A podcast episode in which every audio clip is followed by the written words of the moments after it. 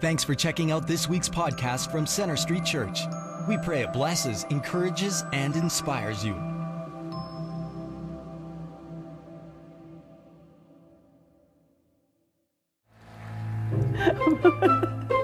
Now try some of that.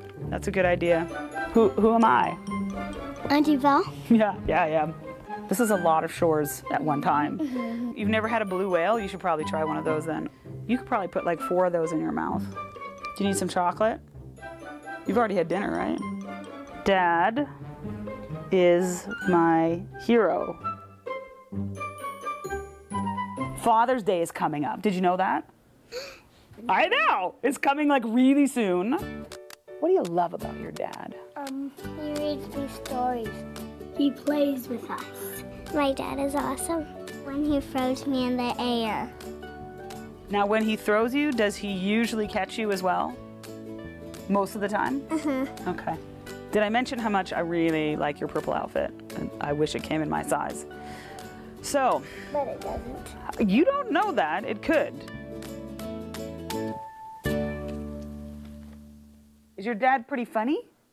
Yeah. Well, how is he funny? He, he, when he was like this and pretends and go in the tub, um, he would go on the bed and Daddy says that he'd go and then he hides on the head so none, so he can't find us, and then he finds us. You will have a career in broadcasting. Does your dad like candy? There we go. Okay, how do you feel about cotton candy? That's right, take a blue whale to go. Have you ever read Charlie and the Chocolate Factory? It melts in your mouth. Uh, it's called a sucker because you usually like suck on it, but that's fine. Is your dad, like, is he strong? Yeah. yeah. Wow. Oh, like he's got muscles like that? Yeah. Yeah. So w- what could he lift if he had to? Big things like the house he could pick up. He could pick up your house? Mm-mm. A heavy thing. A heavy thing, like like me? Yeah. Yeah, okay. If he'll lift me. He lifted my grandpa up. Oh.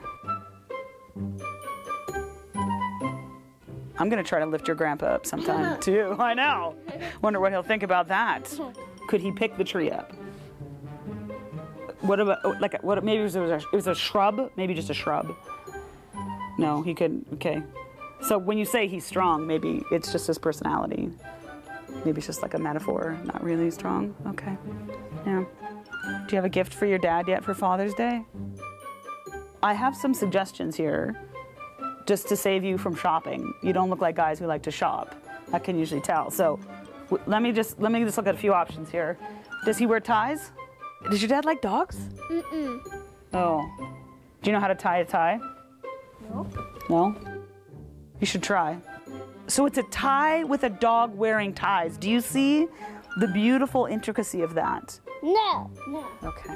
It would be really, really trippy if, like, if the tie ha- with the dog with a t- where is wearing a tie on the tie, and on his tie is another dog. Oh, I see where you're going tie, with that. Wearing another tie. You're right. It just. Would he wear that tie? I don't know. If it doesn't make all his coworkers puke. I think it's just like that. Happy Father's Day. Happy Father's Day. Happy Father's Day. Happy Father's Day. Happy Father's Day. Happy Father's Day. Stay. Happy Father's Day. Happy Father's Day. I love you, Dad. I love you, I love you Dad. I love you, Dad. I love you, Dad. I love you, Dad. I love you, Dad. And there goes the microphone.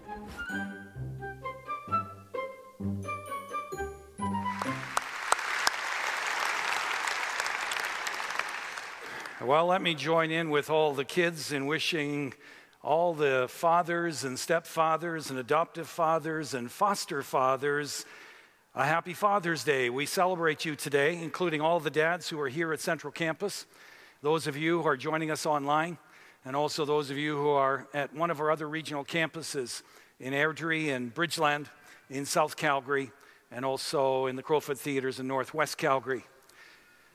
A few years ago, I was talking to a young man who had just become a father, and he shared how intimidated he was with the prospect of being a dad. He said, you know, my family was pretty dysfunctional. My dad was absent most of the time, and when he was around, we didn't get along too well. The last thing I want for my marriage and for our family is to replicate what I experienced growing up, and I really want um, my marriage and our family to be all that God wants it to be. But honestly, I, I don't know where to begin. I, I don't know what to do. I, I feel totally ill-equipped to be a father. Now, I assured him that he was not alone in his feelings and fears. I can recall as a young father feeling intimidated and unprepared uh, for my role as a father. In fact, I have yet to meet a father or mother who feel that they are doing a great job as parents. And for example, when I observe our sons and daughter-in-laws interact with their children, how they love and care for them and establish boundaries and, and, and bring correction in such creative and effective ways, how they grow them spiritually and integrate their love for God in all that they do. I tell them every once in a while just what amazing parents they are, and yet typically they will respond the same way and say, well, thanks, Dad, but we sure don't feel like we're doing a very good job. And so if you're feeling inadequate and ill-equipped as a parent, you are, you are not alone. Now, parenting is a huge responsibility and undertaking, and few, if any, people feel that they're doing a good job at it. Now, when Jesus said, go and make disciples, in Matthew twenty-eight, he was not only talking to his followers about investing in the lives of those who are new to the faith, he was also speaking to parents about raising up their children in the way of the Lord. Discipleship at its core is all about influence. It is influencing another person to move from self-reliance to God-reliance, to, to move from self-centered living to God-centered living, to move away from my agenda and onto God's agenda. The Christian parent seeks to disciple their child in the same way, to love them and lead them to Jesus, to, to move them from relying on their parents to taking the hand of Jesus and walking with him the rest of their lives. Now, we understand this in principle, but many parents wonder how they do that practically. Recently, I had a young couple ask me exactly that. They said, based on your understanding of the scriptures and on your experience as a parent, if you were to boil it all down to just one key principle, what would you say is the most effective way to disciple your children? And what I shared with them is really the focal point of this message. I believe the most effective way to disciple your children is to be faithful and growing disciple of Jesus Christ yourself. If you want your children to love God and others, then show them what that means and what that looks like by loving God and others yourself. Values and behaviors and attitudes are caught far more than they are taught. And so whatever you hope and pray your children will be one day, with God's help, seek to be that yourself. And it will begin to ooze out of you and impact your kids. So just decompress. Be who God made you to be, and allow him to do his work through you. You stay focused on him. Now, having said that, I need you to understand two things. And first of all, in this, I am not saying that if you model a Christ-like life, you can have one hundred percent assurance that your children will follow in your footsteps. There are no guarantees, because God has given each of us a free will. And as a child reaches adulthood, they are in a position to decide which way they're going to go in life. And it may be totally contrary to all that you have taught them It may be totally contract, con- contract. It may be totally different whew, from everything that you've modeled. And parents, the, the thing is, you have no control over that. And you should not be carrying around false guilt if you earnestly sought to live a God-pleasing life and your children have chosen a different path.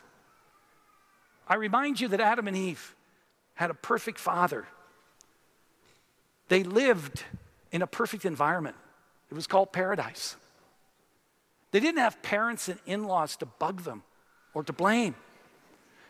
And yet they rebelled against their perfect father. All that to say, just because a parent is uh, good and godly doesn't mean that their children will automatically follow their footsteps. However, the good news is, if you are earnestly seeking to be a godly parent, there is a high likelihood that your children will follow your example. Again, no guarantees.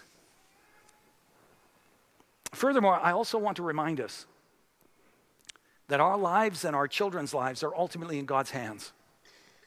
There are things that come our way or in the life of our children that we have absolutely no control over. Our focus must not be on those things which we have no control over. We need to focus on the fact that God has chosen to partner with us as parents, and He has given us the responsibility of bringing our children up in the way of the Lord. We can't undo the past or the regrets of the past. The only playground that we can play in is today. And the good news is, is that today is the first day of the rest of your life. And with God's help and guidance, we are in a position to make decisions that will move us toward the vision that God has, not only for our life, but also the life of our family. So in the time remaining, I want to get really practical and just talk about three ways that you can influence your children to be fully devoted followers of Jesus Christ. The first way is to love the Lord your God with all of your heart. In Matthew twenty-two, we read of an incident uh, in which a religious leader, a Jewish religious leader, an expert in the law, asked Jesus this question. Teacher, which is the greatest commandment in the law? And Jesus replied, love the Lord your God with all of your heart, with all of your soul, and with all of your mind. Now notice we are to love the Lord with all of our heart. It doesn't say we're to love the Lord somewhat. It doesn't say loving God is to be a part of our life or a part of our schedule. No, it essentially says that loving the Lord is to be at the center, at the very core of who we are. Loving the Lord with all of your heart means you give Him your life. You surrender your life to Him.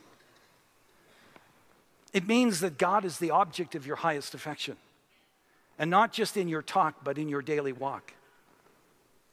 You know, it's impossible to pass on to our children a value or a principle that we do not personally embrace. In other words, nothing happens through us that hasn't happened to us or is happening to us. We can say all that we want about how much we love Jesus, but if our love for Him doesn't pass through the pores of our lives, our children will conclude otherwise. One of the most frustrating things for me was having coaches in sports who always would tell me what to do, but would never show me what to do. And that's the playground that our kids view us in. Now again, we're not talking about perfection here. No, we're talking about the direction of our lives, the direction of our attitudes and our priorities. Are we truly passionate about Jesus his, and His call in our lives, His agenda for our lives? Or would we have to admit that our lives are largely absorbed with our own earthly agenda? And for example, you may say that you love Jesus with all of your heart, But what will your kids conclude when they see most of your time outside of work devoted to doing more work, or to sports, or to bodybuilding, or watching T V, or surfing on the net? And the only time the name Jesus shows up in the home is at mealtime, during the mealtime prayer.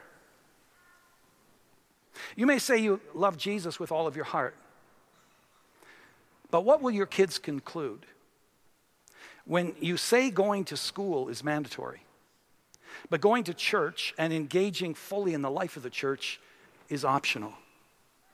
The church that Christ established and gave his life for. You may say you love Jesus with all of your heart, but what will your kids conclude when you invest time and money, providing them with the best opportunities in education, in sports and music and other interests, but you won't make the same commitment to serving and helping provide opportunities for your children's spiritual growth at home and at church? You see, parents, we mustn't kid ourselves. I mean, you can say what you want, but you see, it's the way that we live our lives, the way we spend our time and our resources. These speak so much louder than our words. The magazines and the books that you read, the te- television shows and movies that you watch, what you view on the internet, the language that you use, the way you spend your money, the frequency of your attendance at weekly worship services, and the degree of your involvement with other Christians in community, they all tell the real story of where your heart is at. And so if, for example, you want your children to have this relationship with God, talking to him and listening to his voice, consider taking fifteen minutes after a meal and have them open their Bibles and read a portion of Scripture together, and ask them as they're reading and meditating on that portion of Scripture for just ten minutes to share with the rest of you what God's saying to them through that passage. Or maybe have them bring a journal, or their computers most likely, and have them share something of what God was saying to them through an incident that happened that week or in their time in God's Word. If you want your children to develop a habit of going to God first with everything, then when they come to you with a problem, stop right then and there and take it to the Lord in prayer. Demonstrate by your life that he's your default. You go to him first on all matters. If you want your children to experience all that Christ intended the church to be, then don't limit your involvement to just attending a weekend service. Discover the support, the encouragement, the care of the body of Christ that, that Christ intended for his church by leading your family to engage in the ministries and the small groups of the church. Whatever it is you hope will characterize the life of your children, like humility, forgiveness, hard work, grace, compassion, obedience, hospitality, respect for authority, ask the Lord to help you to exemplify these wonderful qualities in your life. And so one way to influence your children to be fully devoted followers of Jesus is to love the Lord your God with all of your heart. A second way is to love your family. The Bible is full of passages emphasizing the importance of loving one another. In John chapter thirteen, verse thirty-four, Jesus said, "A new command I give you, love one another.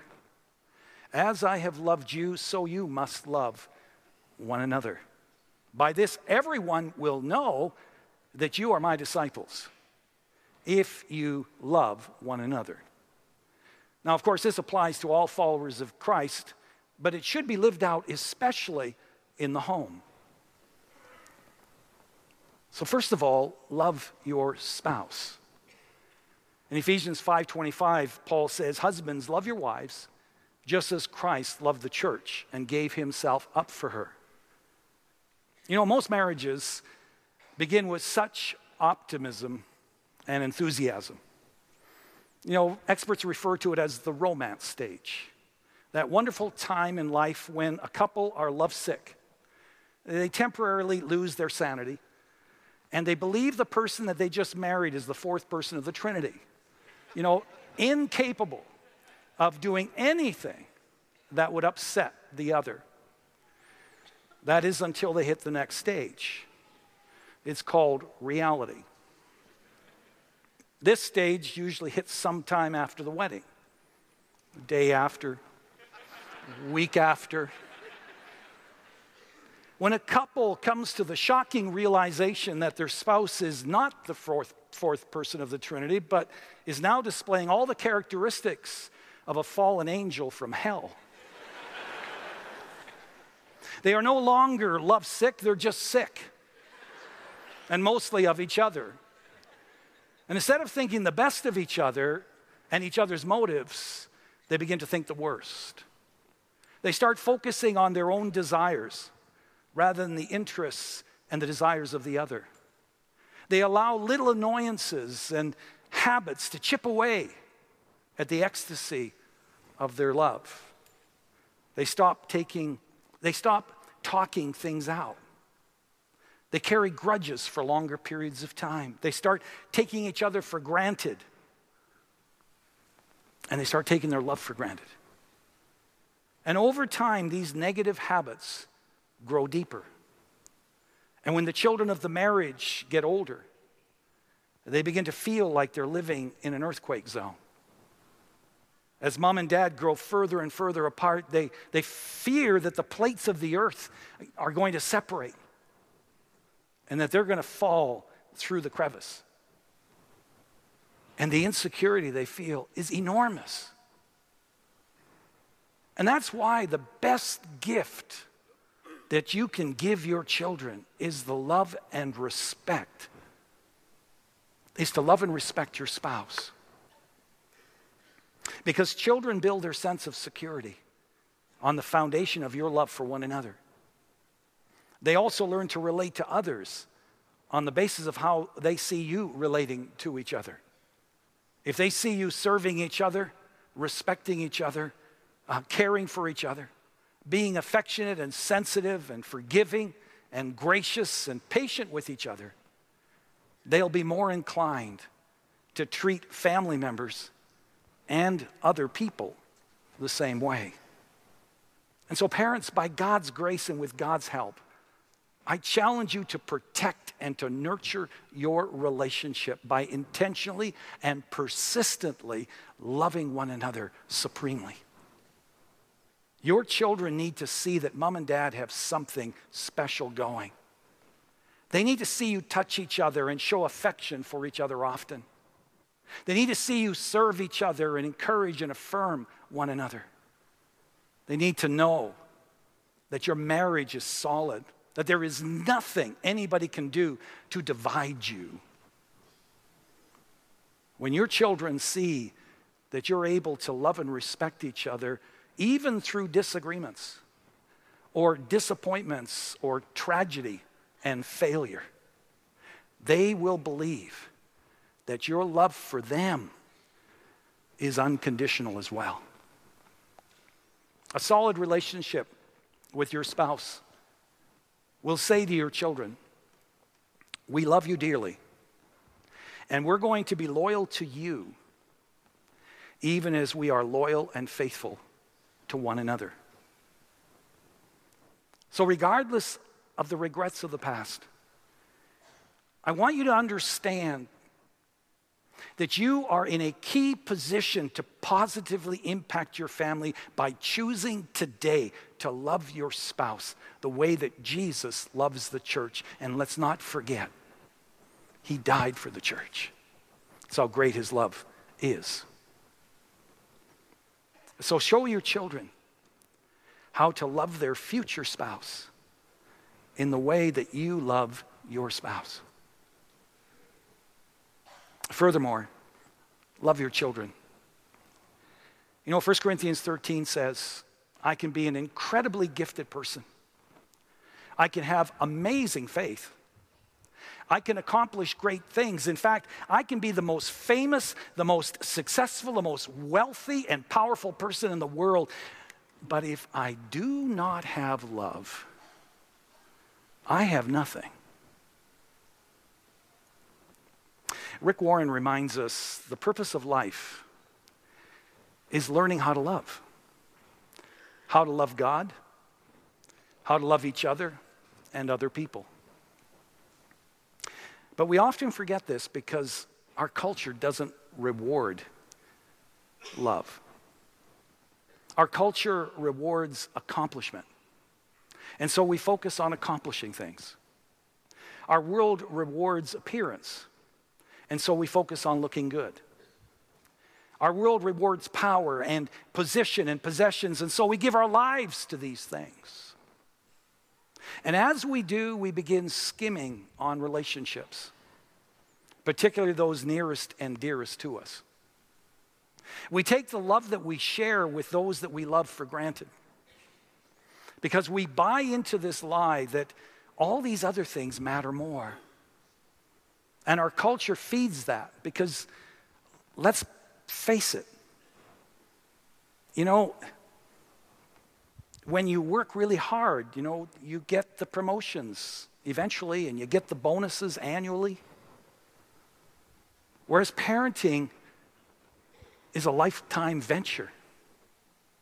And sometimes it's decades before you really have any idea how you did as a parent. And even then, you're not always sure. And that's why we need to trust, not in what our culture feeds us, but we need to trust in the Word of God. In passages like Galatians five six that says, the only thing that counts, this is what God says, folks, the only thing that counts is faith expressing itself through love. A day is coming when we're going to realize that all of the trophies, the promotions, the stuff that we gave our lives to, mean little to nothing to us. And the only thing that's really going to matter is our love for God and what we did for Him and the investment of love we made into our family, into the lives of our friends. So love your family. Love them by accepting them and affirming them. Lee Strobel, in his book, Case for Grace, he tells how he and his father had a very strained relationship that came to a head one day when his father, in anger, told him, I don't have enough love for you to fill my small finger. The rejection that Lee felt in that moment led him to storm out of their house, determined never to return. And it was only years later when he learned the truth of God's love and acceptance of him, God's amazing grace.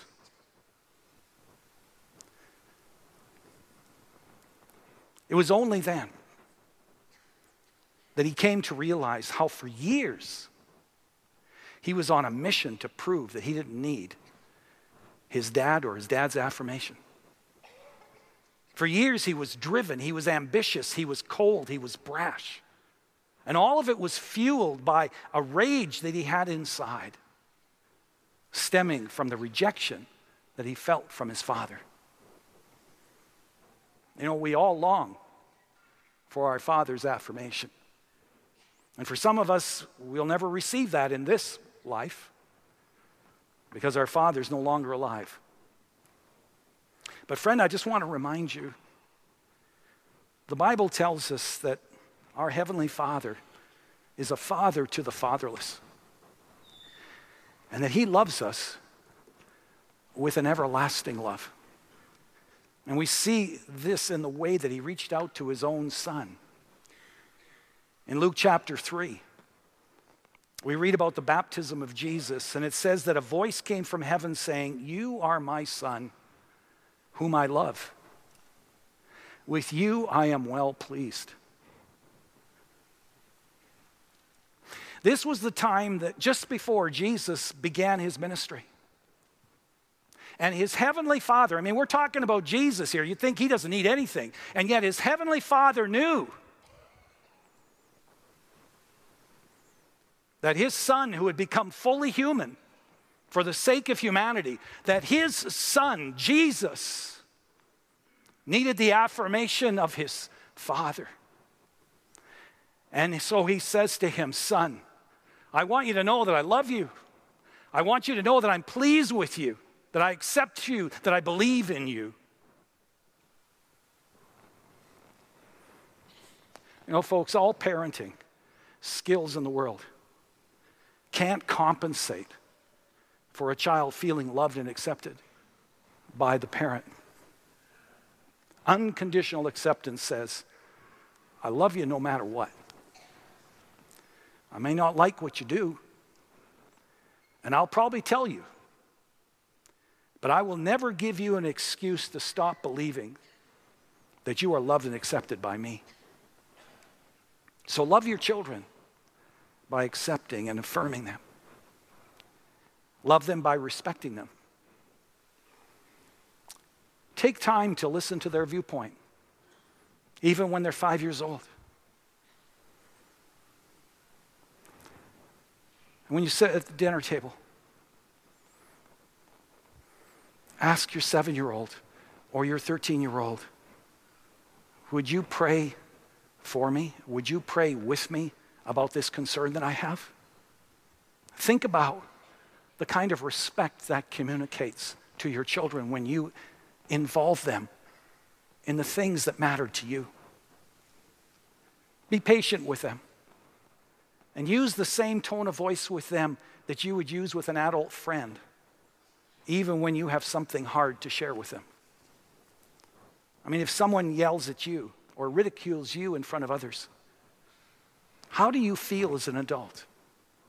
I mean, you immediately feel a breakdown in the relationship. You, you, you think, you know, this person has a low opinion of me.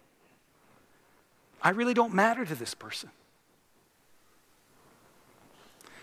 Well, a child is no different.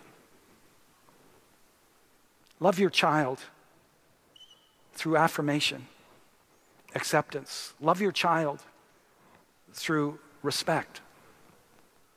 Love your child through verbal and appropriate physical affection. Some of you had parents who, who never or rarely told you that they loved you. And you might find it awkward to do so now. You may be thinking, you know, I love my wife and my kids, but, but I'm just not the touchy-feely, kissy-drooly type. Well, my word to you is this, you know, get over it. Just get over it and get on with telling your kids often that you love them. Someone between services told me a story of a, of a, a man that he heard on Focus on the Family. A man sharing how his father had never told him that he loved him, had never hugged him. And he heard a sermon, something like this, and he said, that's it. And he went out and not only began to hug his family and tell his family that he loved them, but he went to his father, who is Alzheimer's. And it was really awkward at first, but he began to hug his dad and he began to tell him he loved him. And eventually, over time, his dad began to hug him back. And he still remembers the day when he was getting into the car and his dad had walked out of the care facility somehow and was with a caregiver perhaps and was standing there with his hands like this. He'd forgotten that he'd already got his hug, but he wanted another one. The man who told that story was Michael Reagan. His father was President Ronald Reagan. Get over it, friends. Get over it. It may feel really awkward at first, but it'll get much easier over time. You count on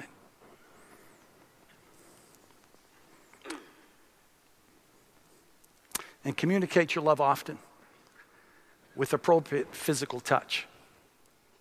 A loving slap on the back, a quick hug, even rustling their hair as they walk past you communicates, I love you. Unless, of course, they just spent the last half hour putting gel on their hair and getting it all perfect.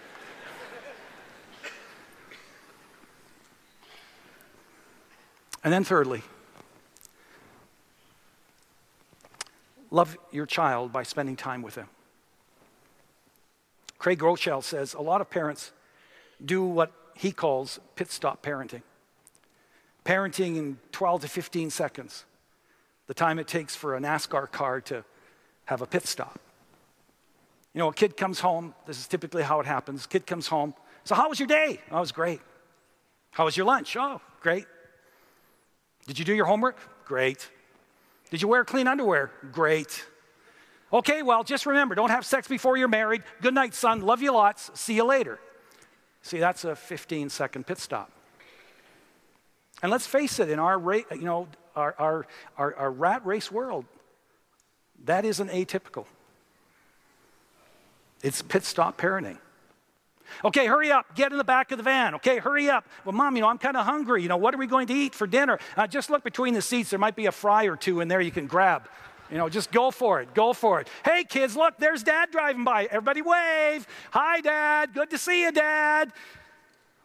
We'll see you again sometime. I know that's slightly exaggerated. But here are the facts. They've actually studied this. The average dad spends thirty-seven seconds a day engaged in meaningful conversation with his kids. thirty-seven seconds a day. I don't know how they measure that, how they did that, but that's what they tell us. You know, actually, all of this makes me think of single parents and the additional challenges that you face in this area. Many times trying to juggle a job and time with your kids. We need to pray for the single parents among us, and we not need to do more than just pray for them. We need to pray about being spiritual uncles and spiritual aunts and grandpas and grandmas to their kids. Those of you who don't have kids, or those whose kids have grown up, I want to challenge you to pray about coming alongside some of our single parents this way. All that to say, though, in this fast-paced culture, it isn't easy to make time for our kids. But we must not cheat in this area. It's a decision we have to make, we have to commit to without excuses. Billy Graham was once asked by a reporter, if you had to live your life all over again, what would you do differently? And here's what he had to say. He didn't say, well, I would have done ten more evangelistic outreaches. He didn't say, I would have invested in more pastors and more leaders to change the rest of the world. He didn't say, I would have written another best-selling book. He said, I would have spent more time with my children.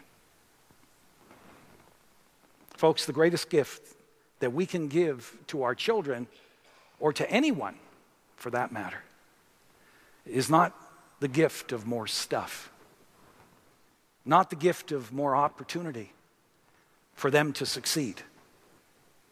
It's simply the gift of ourselves, the gift of time, the gift of a listening ear.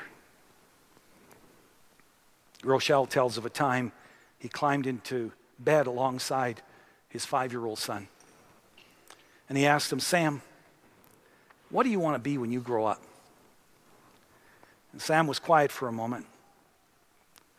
And then he said, Dad, I want to do what you do. And he immediately thought, oh, great, he's going to be a preacher. So he said, so you want to be a pastor? And the boy said, no, I want to do what you do. I want to be a daddy like you one day. He said, so why do you want to be a daddy? And Sam said, because daddies love Jesus. Because daddies love their mommies. And because daddies love me. Friends, if you want your children to love one another, then show them how by loving them.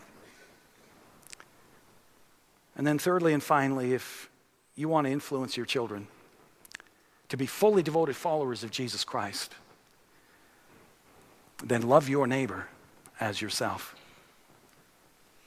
Love God, love your family, and love your neighbor as yourself. In Matthew twenty-two, verse thirty-nine, Jesus said the second greatest commandment is like the first. Love your neighbor as yourself. Most of you will remember the tragic shooting that occurred in Newtown, Massachusetts, a little over two years ago, in which a young kid went into the school and shot a bunch of kids. Well, do you know that since that time, there have been over seventy school shootings in the United States? seventy, more than seventy. What is wrong with our society when children are killing children? Well, there are many explanations, I'm sure, but one that I've been reading a lot about is that our youth are bored. They've got nothing to live for. Even among Christians, an increasing number of teens often complain about how bored they are in life, how they feel they don't belong, how boring church is. And yet, when some of these youth go on a missions trip to a foreign country, a country that has absolutely nothing to offer in terms of stimulating, mind-blowing technology and the like, but they're there for a God-given purpose, to love and to serve the people in that country. And they begin to build relationships with the children and the youth in a certain community. And they play soccer on a dirt field and in time prayerfully share their story with some of those kids. And then invite them to a pretty primitive worship service each evening to introduce them to the Jesus that they know and love. In other words, when they are on mission, they never complain about being bored or feeling like they don't belong. Rather, they pray and they worship more passionately, and they feel closer to God and each other than they ever do back home. So why the difference? I submit to you, it's because our children and our teens, just like the rest of us, are looking for something more than the pursuit of pleasure, something more than more stuff, something more than mind-blowing activities, which we're killing ourselves to provide for them.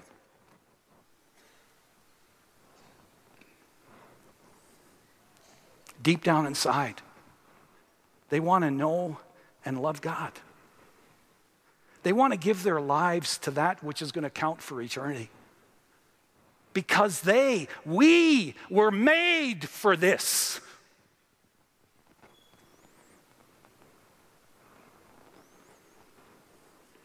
Well, you don't have to go on a mission trip for that to happen in your life, or the life of your family, or the life of your community group. All you need to do is take Jesus at his word. Join together as a family, join together as a group of friends, and begin to pray for those that live right around you, asking God not only to open up their lives to you, but also to show you how he would have you minister to them. And then just step out and begin to do what he calls you to do, and then watch him amaze you again and again. You see, I believe that quality family time includes more than just spending leisurely time together as a family, as important as that is. Quality family time is not just parties and games and fun-filled weekends. Quality family time, in fact, quality small group time, is being on mission together. It is serving together in our church or in our community or wh- whoever it is that Jesus puts on our heart, or whoever it is he brings across our path.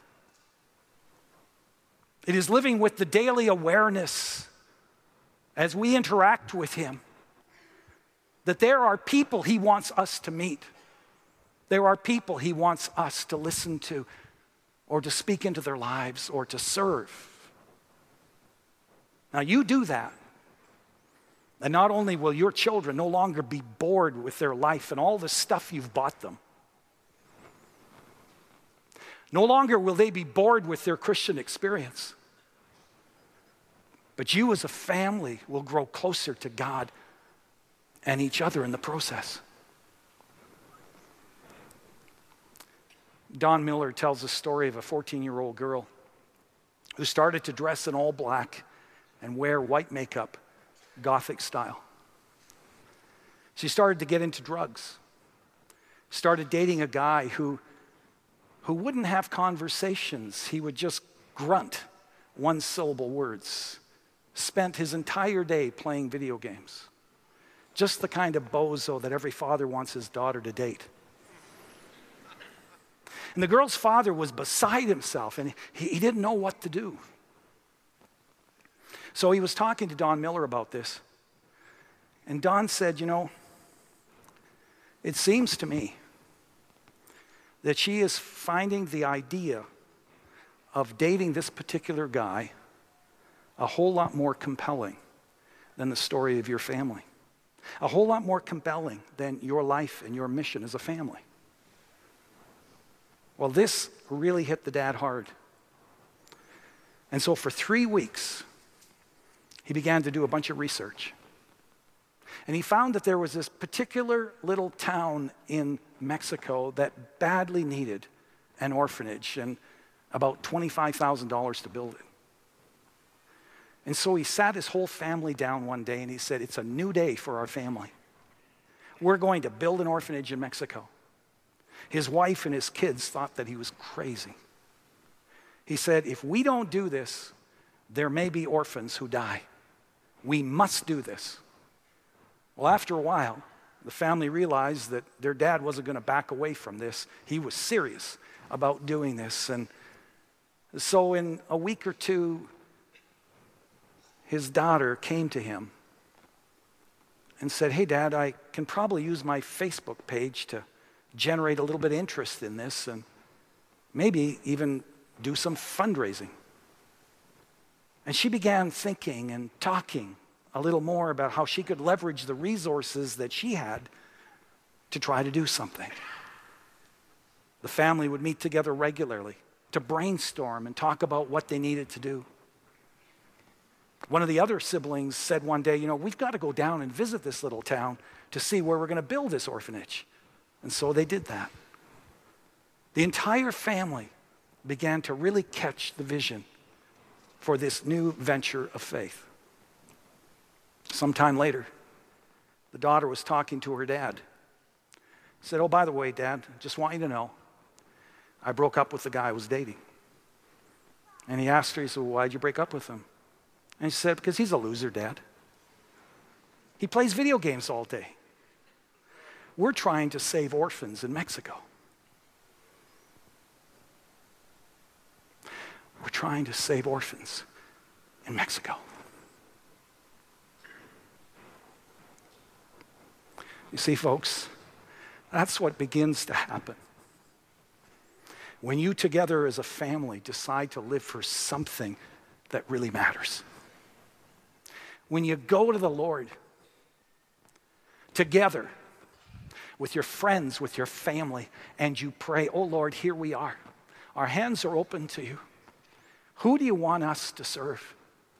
Who do you want us to reach out, us, out to? Where do you want us to go? Who on our street? Who in our neighborhood? In our city? Where in the life of our church do you want us to serve? Friends, if you want your children to love their neighbor, then step out and lead them in loving your neighbor. These are just some of the ways that you can influence your children to be fully devoted followers of Jesus Christ. When you live all out for Jesus, there is a high probability that they will follow in your footsteps. I'm going to finish up by reading the words of a song some of you will know. Because the words, and I want to read it because the words summarize so well the main point of this message. It's called Cats in the Cradle by Harry Chapin. It was a popular song back in the seventies. And it continues to ring so true today. And the lyrics go like this. My child arrived just the other day. He came into this world in the usual way. But there were planes to catch and bills to pay. He learned to walk while I was away. And he was talking before I knew it. And as he grew, he said, I'm going to be like you, Dad. I'm going to be like you. And the cats in the cradle, and the silver spoon, little boy blue, man on the moon. When you coming home, Dad? I don't know when, but we'll get together then, son. We'll get together then. My son turned ten just the other day. He said, thanks for the ball, Dad. Come on, let's play. Can you teach me to throw? I said, not today. I got a lot to do. He said, that's okay. And then he walked away, but his smile never dimmed.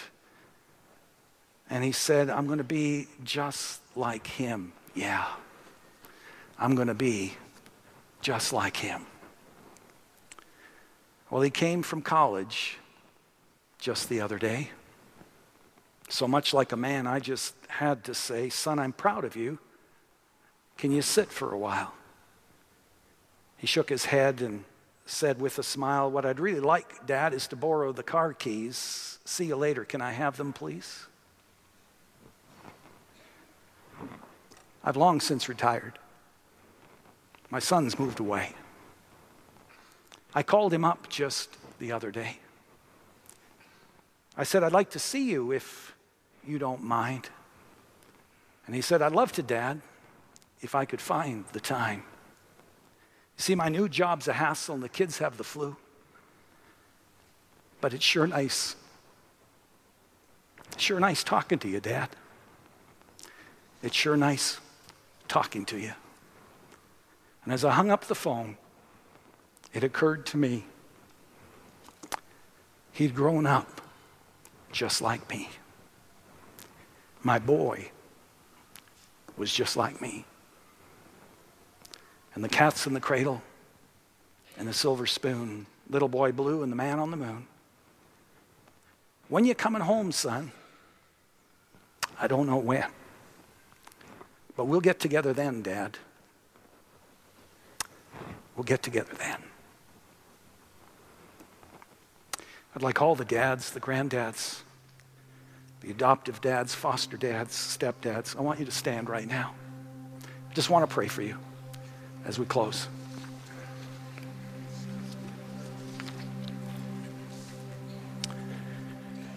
And before I pray, I, I just want to say that almost every year after a Father's Day message like this, there'll be a father or two who'll talk to me and he'll share how he feels like such a failure as a dad.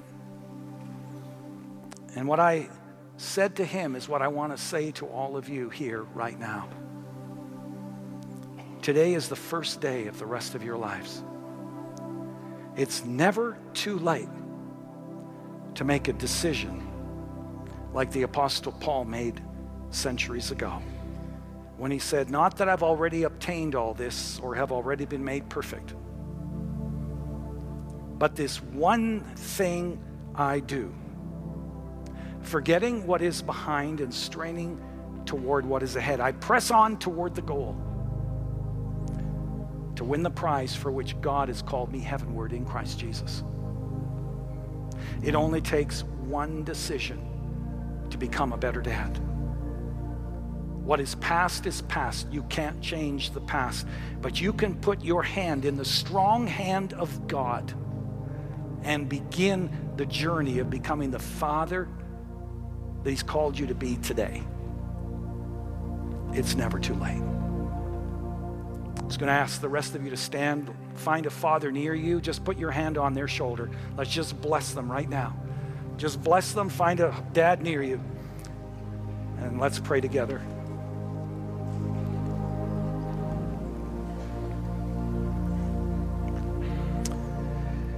Our Father, I want to thank you for every father in this room. They matter to you. And Lord, we acknowledge that they have a tough challenge juggling demanding jobs, schedules, and trying to raise a godly family. And Father, while we have so much to be thankful for, we also have our share of regrets. We all have things to confess, and we thank you for making it possible for us to let go of the past and to strain toward what is ahead. Lord, we want to get this fathering thing right. We really do. And so I pray, Lord, that as we take hold of your hand in faith, that you would give every father here the wisdom and the strength to not just succeed in the marketplace, Lord, but also to succeed in their homes, to raise up the kind of children that you want them to be. Lord, I pray that you would watch over them and their family, that you would give them the courage, regardless of what their age is, that you would just give them the courage to live the life that you're calling them to live now, to make the hard decisions that you're calling them to make now. And Lord, as they step out and as they earnestly seek to honor you and to live all out for you, that one day by your Spirit, we pray that their children would follow you as their Lord and King, as they saw Dad follow you as Lord and King. And that they would say, thank you, Lord, for my dad. We pray this all in your precious name. And now may the Lord bless you and keep you. May the Lord make his face to shine upon you and be gracious to you. The Lord lift up his countenance upon you and give you his precious peace. In the name of God the Father, the Son, and the Holy Spirit. Amen. God be with you. Give a dad a hug around you, okay? All right. God bless you. Thanks for listening. We hope this message has impacted you. We'd like to challenge you to take it one step further and get connected. For any questions or prayer, please visit our website at c s church dot c a. You can also like us on Facebook or follow us on Twitter.